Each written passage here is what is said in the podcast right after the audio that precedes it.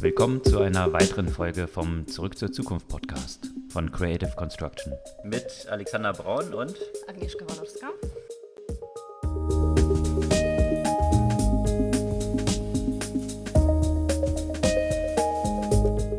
Was gab's Neues letzte Woche? Also Neues ist relativ. Äh, es gab sehr viel zu Facebook hm. und mit der Facebook-Entwicklerkonferenz. Mhm. Und ich fand, das war jetzt nicht so neu, was da angekündigt ja, wurde. Letztendlich war die Fortsetzung ja schon von dem. Zu erwarten was, genau. und wusste man eigentlich schon, was so passieren soll. Unter anderem gehen die jetzt in Dating. Ja.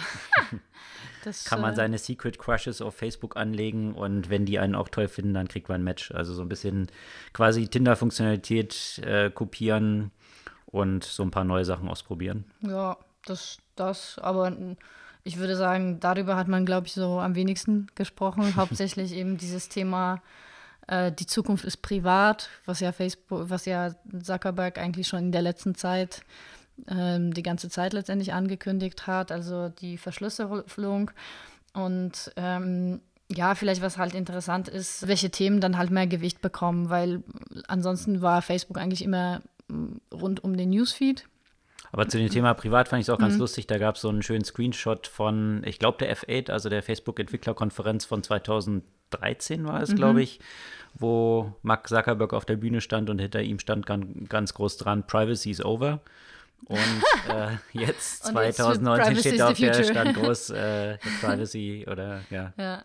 The Future, the future is Private. Is private. Ja. Auf jeden Fall will Facebook den nächsten Move nicht verpassen, da sie damals ja so fast Mobile verpasst hätten und Apps wollen sie jetzt sicher gehen, dass sie bei dem Switch, der jetzt gerade so stattfindet, im Verhalten der Nutzer auch vorne mit dabei sind. Wobei man nicht, wobei das die Frage ist, ob das wirklich so der Next Big Thing ist, der mit, äh, mit Mobile zu vergleichen ist. Ähm, weiß ich nicht. Ähm, nee, aber der Switch auch von, von diesem ganzen Thema, also Private eine Geschichte, aber ähm, zu Messaging von, von klar, Newsfeed ja. is over, das ist ja auch mhm. ein, ein so ein Thema, ähm, mhm. ähm, dass es sich in anderen Kanälen abspielt und eigentlich Mark Zuckerberg mehr oder weniger WeChat kopieren will. Ja, ob das klappt. Ja, aber, aber eben, äh, das, äh, das, das sieht man schon so ein bisschen in der Priorisierung. Ne? Das, sind, äh, das ist Marketplace, das mehr priorisiert wird, ähm, was bisher eigentlich auf Facebook äh, keine Relevanz, keine große Relevanz hatte. Gruppen. Gruppen, äh, die, die eigentlich jetzt schon, schon seit längerem, habe hab ich zumindest das Gefühl, in dem Newsfeed priorisiert wurden. Äh, wenn man dann in Gruppen ist, dann kam ja eigentlich schon, wurden die schon prominent äh, und eben die ganzen, die ganzen Messaging, äh, Messaging-Themen. Ähm, da gab es ja auch einen interessanten Beitrag eben dazu, ne? äh, wie Facebook fast die mobile Revolution verpasst hat. Genau. Äh, mit so ein paar interessanten Aspekten eben dazu, dass die Konsequenzen eigentlich immer noch äh, bei Facebook zu spüren sind, ähm, weil letztendlich war das eine Anwendung, die für Desktop geschaffen wurde mhm. und deswegen Facebook natürlich weiterhin stark von den Mobiltelefonanbietern, von den Smartphone-Produzenten äh, und ähm, äh, Operating System äh, Hersteller wie Google und äh, Apple halt äh, immer noch abhängig ist, weil und den App Store weil, genau App Store, dahinter, App Store genau ne? den App Store da hinten, weil letztendlich sollte Apple und Google entscheiden, Facebook da rauszukicken, äh, mhm. könnte es halt schwierig sein und äh, deswegen gab es ja auch tatsächlich so ein, so ein Projekt wohl Oxygen, so mhm. ein ein der geheimen Projekte bei Facebook, dessen Ziel war letztendlich, wie kann sich die Company von Google schützen in, in vielerlei Hinsicht. Mhm. Also das Hauptziel des Projektes war wirklich, ähm, wie, wie können wir gegen Google bestehen und unter anderem aus dieser Perspektive zum Beispiel des, äh, des App Stores. Und dann war es natürlich ein Nightmare, wenn man jetzt das, was du genannt hast, so ein bisschen weiterdenkt, als Apple kürzlich ich glaube zu Beginn des Jahres war es, wo rausgekommen war, dass Facebook so eine Entwickler, mhm. Entwicklerumgebung äh, genutzt hatte, um eine, eine App äh, zu verbreiten, die die Nutzer gegen Bezahlung mhm. sehr im Detail trackt, alles, was auf dem Phone passiert. Und dann Apple gesagt hat, es verstößt eben gegen die äh, Bedingungen äh, vom App Store. Und dann wurden die ganzen Entwicklerrechte von Facebook von heute auf morgen entzogen und mhm. plötzlich konnten die Mitarbeiter von Facebook nicht mehr ähm, ihr Essen in der Kantine buchen und, und die Meetings und alles lief darüber, mhm. über interne Apps. Das war natürlich dann wahrscheinlich nochmal so ein Schockmoment. Ähm, aber klar, äh, Facebook hat ja schon seit einer Weile versucht, auch äh, den, den Messenger als die Plattform zu etablieren, die wiederum die Basis sein kann, dann auch für Apps, die mhm. über, über den Messenger irgendwann verbreitet werden, um damit quasi aus dieser Apple, Google, äh, Abhängigkeit, Abhängigkeit mhm. rauszukommen. Das ist wahrscheinlich auch das Entscheidende, der entscheidende Unterschied ähm, zu Tencent und weswegen es wahrscheinlich auch schwierig sein wird, hier WeChat zu kopieren, weil die Ausgangsvoraussetzungen in China ganz andere waren. Mhm. Dort hatte man noch nicht die etablierten App Stores und man hatte nicht für jede Anwendung, ob das jetzt ein Uber ist oder äh, Essens liefern oder Steuern äh, online ausfüllen, da gab es noch keinen etablierten einzelnen App für. Mhm. Und äh, deswegen konnte WeChat das alles in einer App bündeln und aufbauen. Da sind die Ausgangsvoraussetzungen natürlich hier ganz andere. Mhm. Dort hat man überall schon äh, ja, lauter Unicorns in, in diesen Verticals eigentlich drin.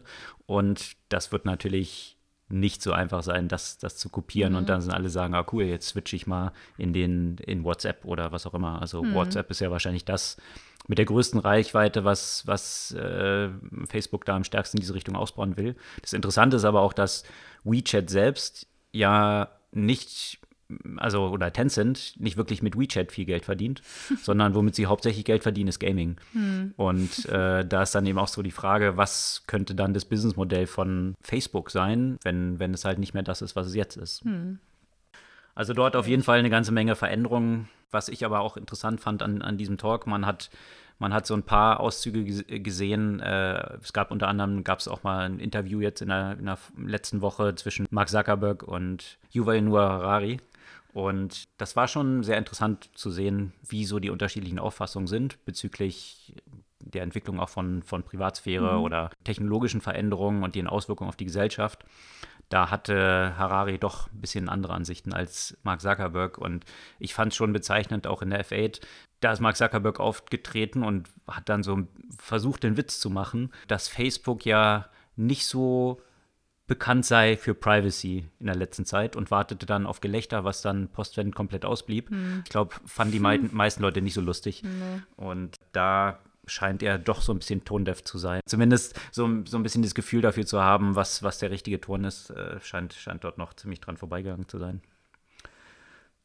Aber was gab sonst noch? Es gab sicherlich neben dieser bekannten Sachen, was man von Facebook jetzt schon erwartet hat, ja noch so eine ganze, andere, eine ganze Reihe anderer Stories, jetzt mal unabhängig von Facebook. Unabhängig von Facebook, ja. Ich fand eine äh, interessante Analyse. Ja, Uber hat ja jetzt nächste, letzte Woche ja quasi den IPO gestartet. Und äh, etwas reduziert, ne? Und was etwas reduziert von ja 120 äh, Milliarden auf 90 Milliarden, was mhm. ja immer noch so eine ganze Menge ist. Ja. Ähm, Vor dem Hintergrund wahrscheinlich von Lyft, ne? Weil Lyft war ja an die Börse gegangen und hat dann, naja, am ersten Tag ist es ziemlich gut gelaufen, am nächsten Tag ist es kräftig eingebrochen mhm. unter dem Ausgabepreis. Also hat Uber da anscheinend draus gelernt, gelernt und vielleicht. möchte nicht so eine Bauchlandung mhm. erleiden wie mhm. Lyft. Aber was ich interessant fand, ist auch so eine Analyse, dass sie jetzt gleich kritisiert oder das bisschen auseinandernehmt, äh, den, den Fakt, dass äh, Uber sich so ein bisschen als neue, eine neue Amazon positionieren will, weil, also gerade von der Perspektive des äh, Börsengangs, weil Amazon ja zu dem Zeitpunkt auch nicht profitabel war und die Aktie ist ja von 18 Dollar äh, bei dem äh, IPO in 1997 bis fast 2000 gelaufen. Und das wäre ja quasi auch der Wunsch von, von Uber. Aber die Frage ist, äh, kann das so eins zu eins übertragen werden. Ne? Amazon äh, hat ja letztendlich die Profitabilität hauptsächlich mit äh, Amazon Web Services erreicht. Ähm, also etwas, was ursprünglich nicht so als das Kerngeschäft von Amazon ja gesehen wurde, äh, zumindest nicht äh, für die Öffentlichkeit. Und da stellt man die Frage, was, was ist das äh, Amazon Web Services von Uber, äh, mit hm. dem sie eben diese Profitabilität erreichen wollen. Äh, weil mit dem Kerngeschäft scheint das ja nicht so zu klappen. ja, die Frage ist halt, äh, wo sich das Kerngeschäft hin entwickelt. Also, mhm. wenn man jetzt sagt, dass das Kerngeschäft Mobility ist. Also sie probieren ja jetzt gerade eine ganze Menge Sachen aus mit Uber Eats und mhm zig andere, andere Geschichten, die sie jetzt ausprobieren. Die Hypothese war ja immer, Kerngeschäft ist eigentlich Mobility und mhm. äh, Mobility kann für Uber aber erst profitabel werden, wenn äh, dieses, naja, dieses Bindeglied, was eigentlich der Kostenfaktor ist, also die Mensch. menschlichen Fahrer, dort eliminiert sind und das eben self-driving Cars sind. Und äh, ich glaube, das hat sich in äh, diese Euphorie, die vor ein paar Jahren noch existierte, oh, wir werden übermorgen eigentlich dann vollautonome Autos haben, das hat sich in der Komplexität der Realität so ein bisschen relativiert. Es Haben wir dann, letzte Woche viel drüber gesprochen. Genau, genau. Also mhm. gab da ein schön, äh, schönes Quote, was typisch in so Softwareprojekten ist, ja, dass für die ersten 90 Prozent, 90 Prozent der Zeit auch benötigt mhm. werden und für die restlichen 10 Prozent die restlichen 90 Prozent der Zeit. Und das scheint hier auch so ein bisschen das Phänomen zu sein. Mhm. Äh, Elon Musk hat da ja natürlich groß angekündigt, er wird es 2020 dann so eine Self-Driving-Flotte autonom auf die Straßen bringen. Äh, da glaubt keiner dran. Also, ähm, und da hinkt natürlich auch Uber jetzt so, so ein bisschen hinterher und äh, ja, schauen wir mal, was, dort dann das Geschäftsmodell wird, was vielleicht irgendwie Geld einbringt. Hm. Es gab da natürlich auch eine Menge kritischer Artikel, unter anderem in der New York Times zu, die so, also das war der Fahad Mayo, der, der so im Tech-Bereich für die New York Times berichtet, der sich noch erinnern konnte, als er 2010 eine E-Mail bekam von einem Unternehmen, was Uber Taxi hieß damals mhm. noch. Ich glaube, das war so der Startname. Irgendwann wurde das Taxi dann gedroppt und war es nur noch Uber. Und er fand es total super, weil die Idee war, ähm, eine Demokratisierung des Transports und, und plötzlich eben weniger Autos auf den Straßen und äh, jeder ist selbstständig kann Geld verdienen. Und äh, die Enttäuschung, die jetzt so sich breit gemacht hat, dass eigentlich die Fahrer sehr wenig Geld nur verdienen, häufig in prekären Verhältnissen quasi unterwegs sind und der Rollout auch von Uber, wie der halt stattgefunden hat. Mhm. Travis Kalanick, der Gründer, der das Ding halt so groß gemacht hat, aber natürlich auch mit einer Herangehensweise an den Markt, äh, die sehr, naja, äh, Gesetze waren egal, ähm, Arbeitsbedingungen waren auch ziemlich egal. Grundsätzlich ethische Fragen komplett egal. Genau. Und das war auch so ein bisschen der Kritikpunkt in dem mhm. Artikel. Jetzt wird Uber halt an die Börse gehen, zu 90 Milliarden wahrscheinlich. Äh, Travis Kalanick wird da 9 Milliarden als äh, Prämie dann haben. Also so ein bisschen diese ethische Aspekte angespielt, dass es sich doch auszahlt, eigentlich einen Scheiß drauf zu geben. Mhm. Und äh, letztendlich der Cashout wird jetzt kommen, egal ob man diese Unternehmen toll findet oder nicht. Und man hätte es, und so die Hypothese eben von Fahad Mayo, man hätte es ja auch anders aufbauen können. Man hätte es tatsächlich so aufbauen können, dass tatsächlich mehr Leute davon profitieren, dass man halt vielleicht Angestelltenverhältnisse hat. Mhm. Das natürlich so ein bisschen umstrittene umstrittene IPO und ein, ein umstrittener Cashout, der jetzt stattfindet. Ein weiterer, wenn wir schon bei Börsennachrichten sind, auch umstritten und auch nicht profitabel, mhm. äh, WeWork. Mhm. Da gab es auch einen, einen, spannenden Artikel zu. Ja, ah ja den habe ich nicht gelesen. Der war, der war echt cool, der, der gesagt hat, also WeWork ist nochmal äh, ein Universum für sich. Ja? Also dagegen erscheint ja selbst Uber profitabel. Oha. Und äh, WeWork ist deswegen ja vor allem so heiß diskutiert, äh, für alle, die es noch nicht kennen. Äh, in jeder größeren Stadt kennt man das unterdessen. Überall hat man halt irgendwelche Flächen, wo man sich cool mit Fairtrade Coffee und, und, und Craft Beer ähm, dann in irgendwelche netten Sessel setzen kann kann und äh, Projekte vorantreiben kann. Naja, aber das, das ist so ein bisschen jetzt so äh, ein bisschen auf, auf die Spitze getrieben. Aber was WeWork sagt, sie sind ein Tech-Unternehmen. Deswegen auch die Rechtfertigung dieser astronomischen Bewertung, mit denen WeWork auch an die Börse gehen will. Und die verlieren natürlich eine Menge Geld. Die haben interessanterweise, haben die im letzten Jahr, also 2018, haben die eine Milliarde Umsatz gemacht und eine Milliarde verloren. Das ist natürlich schon ziemlich desaströse Zahl. Sagt man natürlich auch, na gut, am Anfang ver verliert man halt Geld. Bloß die Frage ist, wie tragbar ist dieses Geschäftsmodell wirklich? Also letztendlich. Und wo sind Sie eigentlich ein Tech-Unternehmen? Ja, genau. Also Sie, was, was Sie ja machen, Sie sind eigentlich, wenn man es mal auf den Punkt bringt und jetzt mal diese Tech-Bubble ein bisschen rausstreicht, kann man gleich noch drauf eingehen, mhm. sind Sie ein Unternehmen, was langfristige Mietverträge eingeht und sie kurzfristig weitervermietet genau. mit einem bestimmten Upmarket sozusagen. Ja, also klassisches Real Estate Arbitrage Modell. Mhm. Inwiefern das so ein Multiple und äh, Multiple Billion Dollar Bewertung rechtfertigt, ist halt höchst fragwürdig. Und äh, die Argumentation ist, wir sind ein Tech-Unternehmen, wir sammeln halt Daten Ja, also von, von all den Nutzern und deswegen können wir diese ganzen Flächen ganz anders optimieren und, und so weiter. Das ist so ein bisschen das, was dort gespielt wird.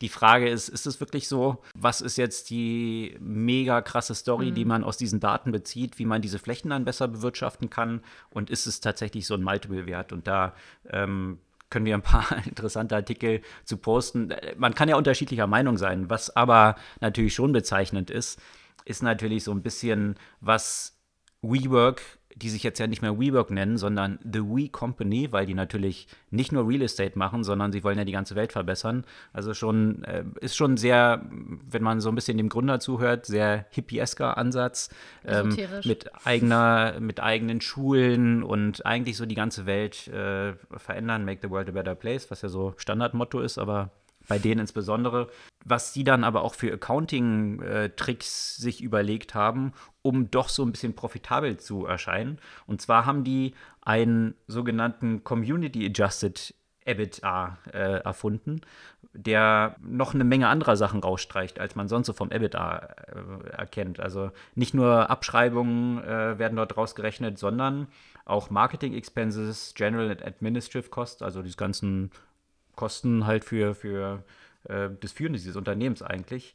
Und wenn man all das rausstreicht, kommt man irgendwie so zu Earnings von, von 200 Millionen oder so. Aber das ist natürlich ziemlich abenteuerlich, eigentlich fast alles rauszustreichen und dann hat man irgendwann Earnings. Und naja, dementsprechend umstritten ist das auch. Abgesehen davon, WeWork hat meines Erachtens auch so ein bisschen Produktivitätsthema, wenn man dort arbeitet, weil eben da gibt es ja sehr viele Open Spaces Offices. Da gab es ja auch in der letzten Zeit auch viele Beiträge dazu, wie Open Space äh, Büros sich negativ eben auf die Produktivität mhm. auswirken, sodass es dann ja auch die Frage ist, wie, wie lange kann man in so einem Konzept ja auch tatsächlich effizient arbeiten, äh, wenn man jetzt nicht nur äh, irgendwie cool in der Lounge abhängen möchte. Mhm. Und äh, im Zusammenhang dazu gab es ja auch einen interessanten Beitrag eben zum, zu Slack, wie, wie Slack eben ähm, das eigentlich so die neue produktive Arbeitsweise einführen sollte, eigentlich auch wieder das, äh, das Gegenteil äh, bewirkt, äh, zumindest ein Stück weit. Weil einfach noch mehr Distraction noch mehr ist, sozusagen ja. weiterer Kanal, Leute, genau. die irgendwie permanent was schreiben und so halbgar dann mhm. schreiben. In der E-Mail überlegt man sich vielleicht eher. Genau. Und so ballert mal jeder was rein und äh, letztendlich ist die Attention dann doch wieder weg. Noch, weil man dann ja auch noch häufiger, also äh, äh, es, es wurden ja auch noch mal Zahlen dargestellt, dass in den meisten Unternehmen es noch mehr Slack-Kanäle, also Slack-Channels gibt als Mitarbeiter ja? Und das heißt, dass, dass, dass dadurch ja auch nochmal Chaos halt äh, reinkommt, weil man dann noch sich überlegen muss, oh, in welchem Channel wurde dann das äh, geschrieben oder das. Und letztendlich ist dann nochmal so diese Erwartung, die man ja grundsätzlich bei vielen von den Messaging- und Social-Media-Produkten hat, äh, da kommt immer eine Benachrichtigung, da ist wieder mhm. ein roter Punkt, da muss ich halt schnell rein. Mhm. Das ist halt einfach äh, basiert auf dieses, diesem menschlichen Bedürfnis, irgendwie nichts zu verpassen. Ich ja. muss das sofort lesen, wenn da was blinkt blinkt und leuchtet. Und also ich muss sagen, man kann ja, man kann ja trotzdem dieses Produkt meines Erachtens effizient verwenden. Man braucht ja nun wirklich ein bisschen eigene Disziplin vielleicht auch dazu. Das ist, glaube ich, das glaube ich genau der Punkt. Also weil mhm. ähm, was wir ja auch in, in, der Nutzung von Slack ja erlebt haben, ist, dass einerseits natürlich schon den Vorteil hat im Vergleich zu E-Mail, dass du eben ein bisschen effizienter kommunizieren kannst. Mhm. Also nicht lange Einleitungen, Verabschiedungen und weiß ich. Also die E-Mail, also man kann halt sehr auf den Punkt sein, mhm. was in einer E-Mail so aus Höflichkeitsfloskeln in der Regel nicht so der Fall ist. Mhm. Das ist der eine Punkt. Gleichzeitig ist die Konsequenz davon aber auch, dass die Kommunikation damit einfacher wird mhm. und dann vielleicht auch mehr kommuniziert würde als zuvor und vielleicht auch, was grundsätzlich ja nicht schlecht ist, also äh, häufig krankt ja ein Unternehmen an fehlender Kommunikation.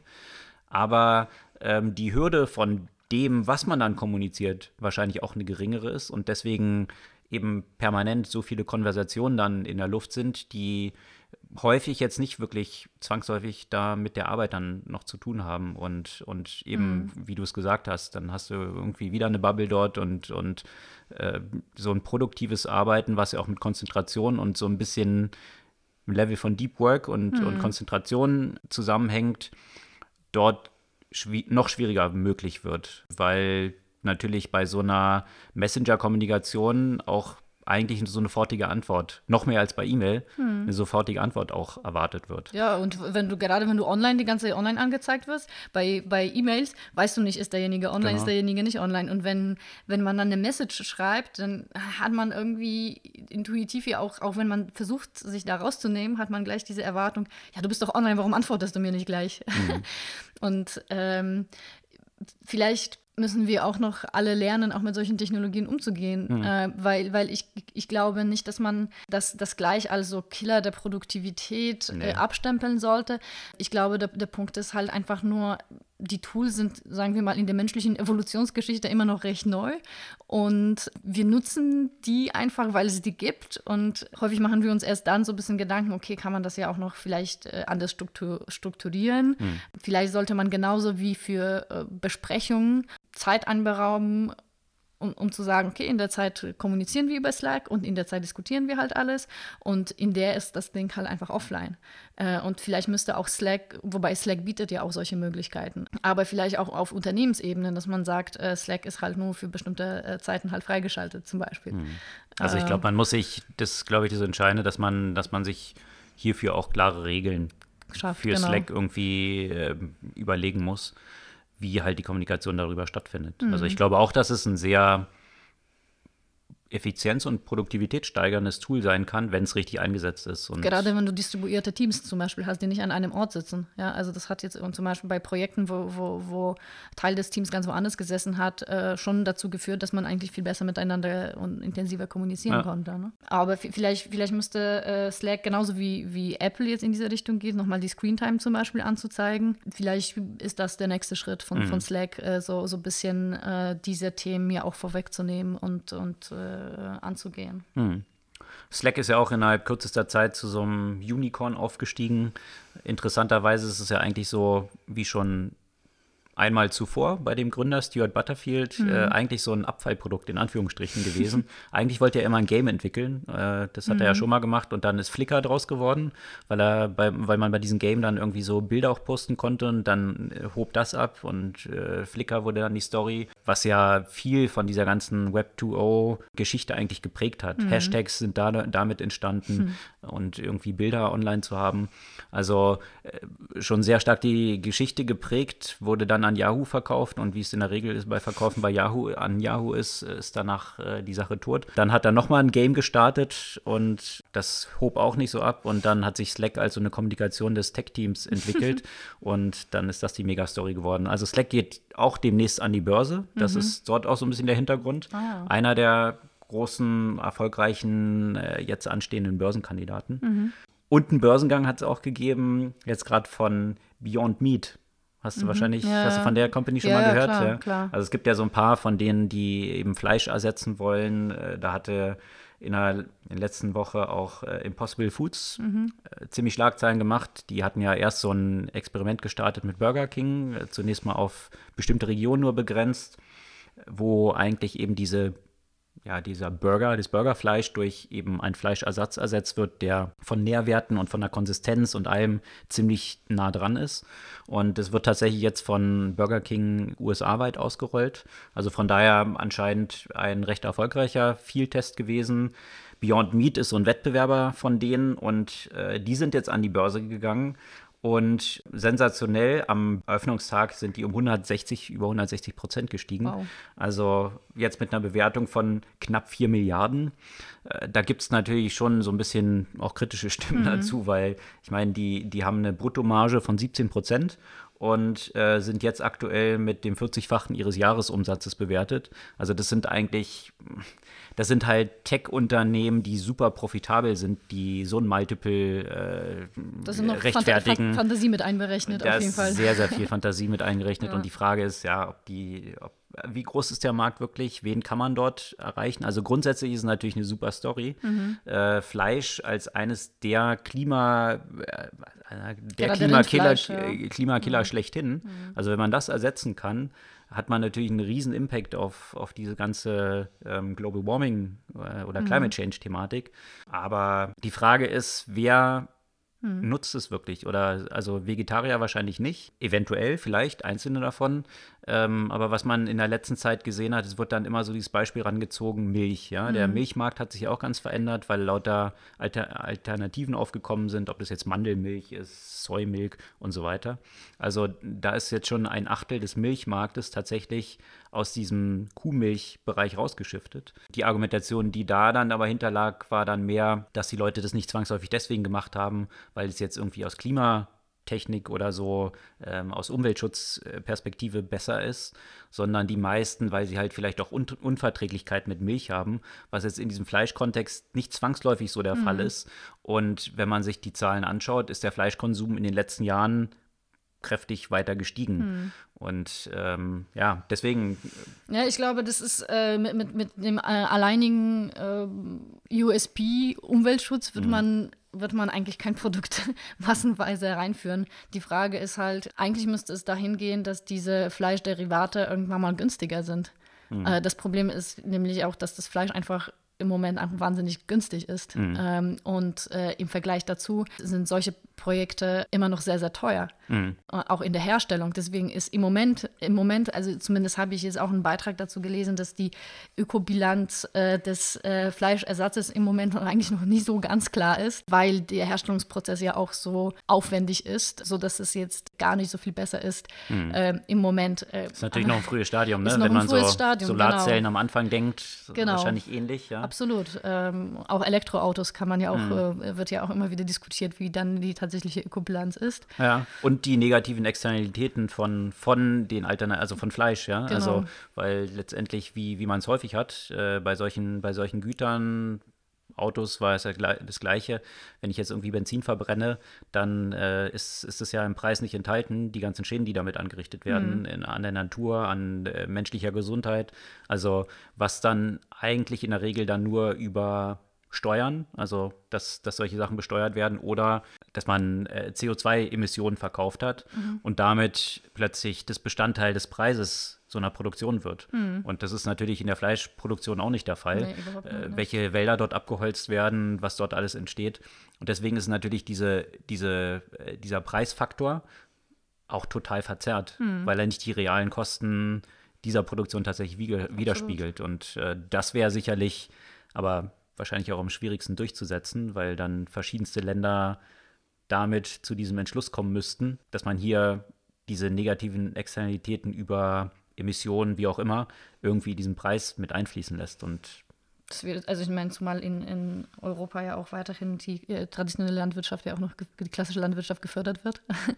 äh, also ja. was ja auch die möglich, äh, ermöglicht, dass diese Preise ja auch so niedrig sind. Äh, also das, das wird Brasilien sieht es jetzt mit dem Präsidenten aktuell ja auch nicht so aus, als ob da irgendwelche Umweltaspekte mit einfließen würden. Das wird nicht ähm, passieren. Also, ja. also auf jeden Fall spannendes, spannendes Thema und Absolut. wird bestimmt lange Zeit brauchen, bis, ähm, bis sich das ja auch entsprechend etablieren mhm. kann. Und extrem wichtiges Thema, extrem ja, gerade vor diesem ja, gerade, Hintergrund. Ja. Gerade von der auch Perspektive, dass eben China und Indien solche große Wachstumsmärkte Märkte sind mit äh, großen Mittelklass, mhm. dass auch immer mehr Fleisch äh, konsumieren wird. Mhm. Absolut. Was gab sonst noch? Eine spannende Entwicklung fand ich auch. Ähm, da gab es jetzt gute Nachrichten vom Guardian. Oh ja, das habe ich auch gelesen. Und ähm, Guardian ist ja schon lange so ein bisschen so ein besonderes Phänomen auf dem Zeitungsmarkt gewesen, weil die eigentlich auch die profitabel waren. Und jetzt haben sie angekündigt, sie hatten im letzten Jahr das erste Jahr mit Profitabilität. Also gerade im Umfeld, wo die ganzen Zeitungen hm. so am Kollabieren sind, äh, eine interessante Entwicklung. Da gab es einen spannenden Artikel zu, der so ein bisschen in die Tiefe ging, was dort eigentlich hintersteckt. Hm. Und der hat eigentlich so äh, drei Kern-Learnings daraus abgeleitet. Das ein, die erste war Make Your Money in Digital, also nicht, nicht sich auf Print verlassen, sondern digital. Da hat der Guardian tatsächlich seit 2016 den Traffic um 70 Prozent gesteigert. Mhm. Das ist auch interessant, als so ein britisches Newspaper. Der Hauptteil des Traffics kommt nicht aus dem UK, mhm. sondern ist ziemlich international dort aufgestellt. Und äh, sie verdienen bereits 55 Prozent ihres Geldes digital und nur noch 8 Prozent aus Print-Ads. Ja? Also das ist die eine Dimension. Die zweite, make your money from readers, not advertisers, also weniger auf die, Adver also die äh, Anzeigen verlassen als auf die Leser, also sprich Abos verkaufen mhm. und auch die Leute häufiger mal fragen, proaktiv fragen, willst du mhm. das nicht sponsoren? Ja, willst das fand ich echt besonders spannend, weil ich lese häufiger mal äh, die Beiträge von Guardian und, und äh, am Ende jedes, also du kannst es ja auch frei lesen. Genau. Und am Ende jedes Beitrags äh, hast du einfach äh, die Bitte um Unterstützung und du, dir fällt dann auf, auch weil die Menschen ja auch psychologisch so, so nach Reziprozitätsprinzip auch denken. Ich habe dann tatsächlich da mhm. einfach mal äh, immer wieder was überwiesen. Ja. Das ist ja auch ganz groß immer, ähm, also auch am Be Be Beginn des Artikels mhm. hast du so einen Layer genau, drüber vom auch, Guardian, ja. wo sie extra nochmal sagen, wir wollen halt hier keine Zahlschranken einführen mhm. bei uns, deswegen könnt ihr alle das so lesen. Aber es wäre toll, wenn ihr so ein bisschen da Geld mhm. zur Unterstützung mit, mit mhm. reinschmeißt. Und das scheinen eine ganze Menge Le Leute zu machen. Also mhm. diese, diese Art ist natürlich, wenn man diesen ersten Aspekt hat, digital steigern, also den mhm. Traffic zu steigern, ist das natürlich diesem Ziel zuträglicher, Absolut. als Zahlschranken einzuführen. Mhm. Und natürlich, grundsätzlich geht der Weg ja bei den meisten in eine andere Richtung, also eben in die Richtung der Zahlschranken mhm. und möglichst viel hinter einer Paywall zu packen. Der Guardian geht hier einen anderen Weg und ja, also scheint hier, scheint hier ganz auf gutem Wege zu sein. Was interessant auch war, waren dann eben so Beispiele gezeigt, wie auch die New York Times es zum Beispiel macht, mhm. dass sie Leser dazu anhält, ähm, zum Beispiel ein Abo für Studenten zu sponsoren. Mhm. Ja. Das ist natürlich sehr interessant, weil die Grenzkosten eines zusätzlichen Abos für die New York Times oder so eine Online-Zeitung sind natürlich null. Mhm. Wenn man dazu darüber dann als Sponsorship sich noch gut fühlt, dass man jetzt Studenten es mhm. ermöglicht hat, da hat die New York Times im letzten Jahr alleine mit 8 Millionen verdient. Oh. Und, und das ist so ein bisschen der Punkt, möglichst häufig auch Fragen und mhm. gerade in diesem Kontext, äh, du hast ja erwähnt, aus so User-Perspektive, psychologischer und auch UX-Perspektive, wenn ich das Gefühl habe, dass ein Value jetzt bekommen habe hm. und dann an der Stelle gefragt werde, willst du nicht was dazu beitragen, dann äh, ist, sind die Leute auch eher geneigt, das zu tun. Hm was in der Woche ja auch vieles, vieles kam, ist der ganze Aspekt äh, Technologie und Medizin, was, äh, was ich grundsätzlich sehr spannend finde und zwar von sehr unterschiedlichen Perspektiven. Also ein paar, paar der Beiträge ist zum Beispiel Benevolent AI. Das ist ähm, eine AI-Kampagne, die auch schon über 200 Millionen Dollar eingesammelt hat als Finanzierung und äh, sie machen frühe, äh, Frühphase der Drug Discovery, der Medikamentenentwicklung. Mhm. Äh, also Grundlagenforschung Grund, so? Ja, mhm. genau. Also die, die ersten Medikamentenstudien. Und zwar äh, fokussieren sie sich jetzt gerade in der Zusammenarbeit mit einer großen Pharmakompanie, AstraZeneca, fokussieren sich auf das chronische Nierenversagen und idiopathische Lungenfibrose. Und das sind nämlich zwei Krankheiten, die sehr komplex sind und dadurch einfach sehr, äh, sehr schwer, äh, sehr wenig erforscht. Dadurch, dass die Ursachen einfach nicht, nicht wirklich klar sind und die künstliche Intelligenz gibt eben dem die Möglichkeit, durch, durch sehr viele Daten äh, da Zusammenhänge zu finden, deswegen effiziente Medikamente für diese Krankheiten zu, zu finden. Hm, okay, wo kriegen die ganzen Daten her? Eben äh, durch die, durch die äh, Zusammenarbeit äh, offenbar auch äh, unter anderem mit dieser Pharmakompanie. Okay. Ja. Mhm. Eine weitere, eine weitere neue Nachricht aus dem, äh, aus dem Medizinumfeld ist, dass das erste Mal eine Drohne dazu verwendet wurde, um eine zu transplantierende Niere zu, zu transportieren. Da wird ja auch wieder das Problem adressiert, dass also gerade die Organe, die müssen in einfach kürzester Zeit von dem Spender zu dem äh, Empfänger transportiert werden, weil die einfach eine ganz kurze Überlebensdauer außerhalb des Organismus haben. Und da können Drohnen eben ein mögliches Transportmittel die Wege sein, verkürzen. die Wege deutlich verkürzen. Die wurden ja auch schon mehrfach äh, dazu verwendet, zum Beispiel Blut zu transportieren oder auch Medikamente. Aber das war jetzt das erste Mal, dass die Organe äh, dadurch äh, transportiert werden können. Mhm. Und ähm, ein weiterer Beitrag, den ich auch sehr spannend war aus dem Bereich äh, Virtual Reality in der Medizin. Also die virtuelle Realität wurde zur äh, Schmerztherapie verwendet. Und zwar man hat ja bestimmt, hast du bestimmt auch schon mal gehört, wenn du irgendwie Schmerzen hattest, dass dir jemand gesagt hat, ja, denk einfach an was anderes und mach was anderes, dann wird das nicht so wehtun. Und genau in diese Richtung soll dann diese, diese Anwendung der virtuellen Realität hingehen. Du bist so immersiv in dieser virtuellen Realität, dass du gar nicht an die Schmerzen denkst. Und da gibt es ja multiple Möglichkeiten, das anzuwenden. Also äh, zum Beispiel bei Kindern, die irgendwie Angst haben von Injektionen oder Venenzugang oder sowas, äh, mhm. äh, dass die damit einfach komplett abgelenkt werden und damit so gar nicht merken, dass, äh, dass da was piekst oder wehtut okay. zum Beispiel. Oder auch noch viel mehr bei Leuten, äh, zum, zum Beispiel, die rehabilitiert werden nach Unfällen oder sowas, die erstmal halt von den, aufgrund dieses Schmerzens gar nicht äh, anfangen können, sich zu bewegen, ähm, dass die in der virtuellen Realität, die ihm diesen Schmerz quasi nimmt, die ersten Schritte zum Beispiel machen und, äh, und somit diese Angst, äh, Angst davor verlieren. Also ich finde es halt eine super, super spannende Anwendung für virtuelle Realität, gerade in diesem Kontext. Mhm. Äh, und äh, gerade von der Perspektive der Opioidenkrise, mit der in den USA ja auch viel, viel gesprochen wird und ein großes Problem ist, kann das eine der Aspekte äh, sein, mit dem Schmerz einfach anders umzugehen, als, äh, als einfach mal Opioide zu verschreiben. Mhm. Und davon abgeleitet habe ich auch einen Buchtipp, das äh, Buch, was ich, äh, was ich jetzt auch neuerdings gelesen habe, ähm, und zwar Deep Medicine, How Artificial Intelligence Can Make uh, Healthcare Human Again. Mhm.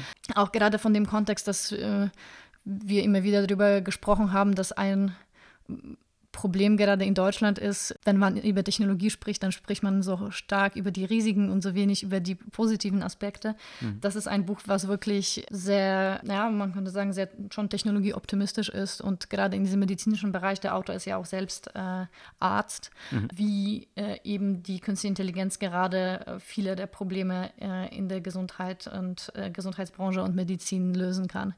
Also zum Beispiel eben das Problem, dass die meisten Ärzte wohl nach der Studie, die ihr da zitiert, von den 15 Minuten, die sie mit dem Patienten haben, nur zwei Minuten damit dazu verwenden, mit dem zu sprechen mhm. und ansonsten mit irgendwelchen Sachen eintippen, Sachen suchen und so weiter, sind, erfassen was und so eigentlich weiter. das System selbst machen kann. Genau. Und, und bei vielen anderen Aspekten auch. Und dass es eben äh, die Möglichkeit gibt, äh, potenziell den Arzt davon zu befreien, äh, ja, mechanische Aufgaben zu erfüllen, statt sich halt eben diesen Patienten zu widmen. Hm. Äh, so also nicht die Systeme dazu führen, dass man weniger menschlichen Kontakt hat, sondern genau. die Systeme eigentlich ermöglichen, sich weniger mit Systemen befassen zu müssen und damit mehr menschlichen Kontakt genau. zu haben. Genau, also das ist nur eine der Thesen, aber hm. das Buch lohnt sich ja sehr zu lesen, gerade wenn man so sich für die medizinischen Themen äh, auch vielleicht interessiert. Ja. Mhm. Spannend. Ich denke, das soll es für diese Woche gewesen sein. Und wir hören uns kommende Woche wieder. Hinterlasst doch gerne euer Feedback, eure Kommentare, Likes, abonniert uns und. Eure Themenwünsche, falls ihr Themenwünsche habt, äh, falls wir irgendwas erläutern sollen, auch äh, gerne. Alles klar. Bis kommende Woche.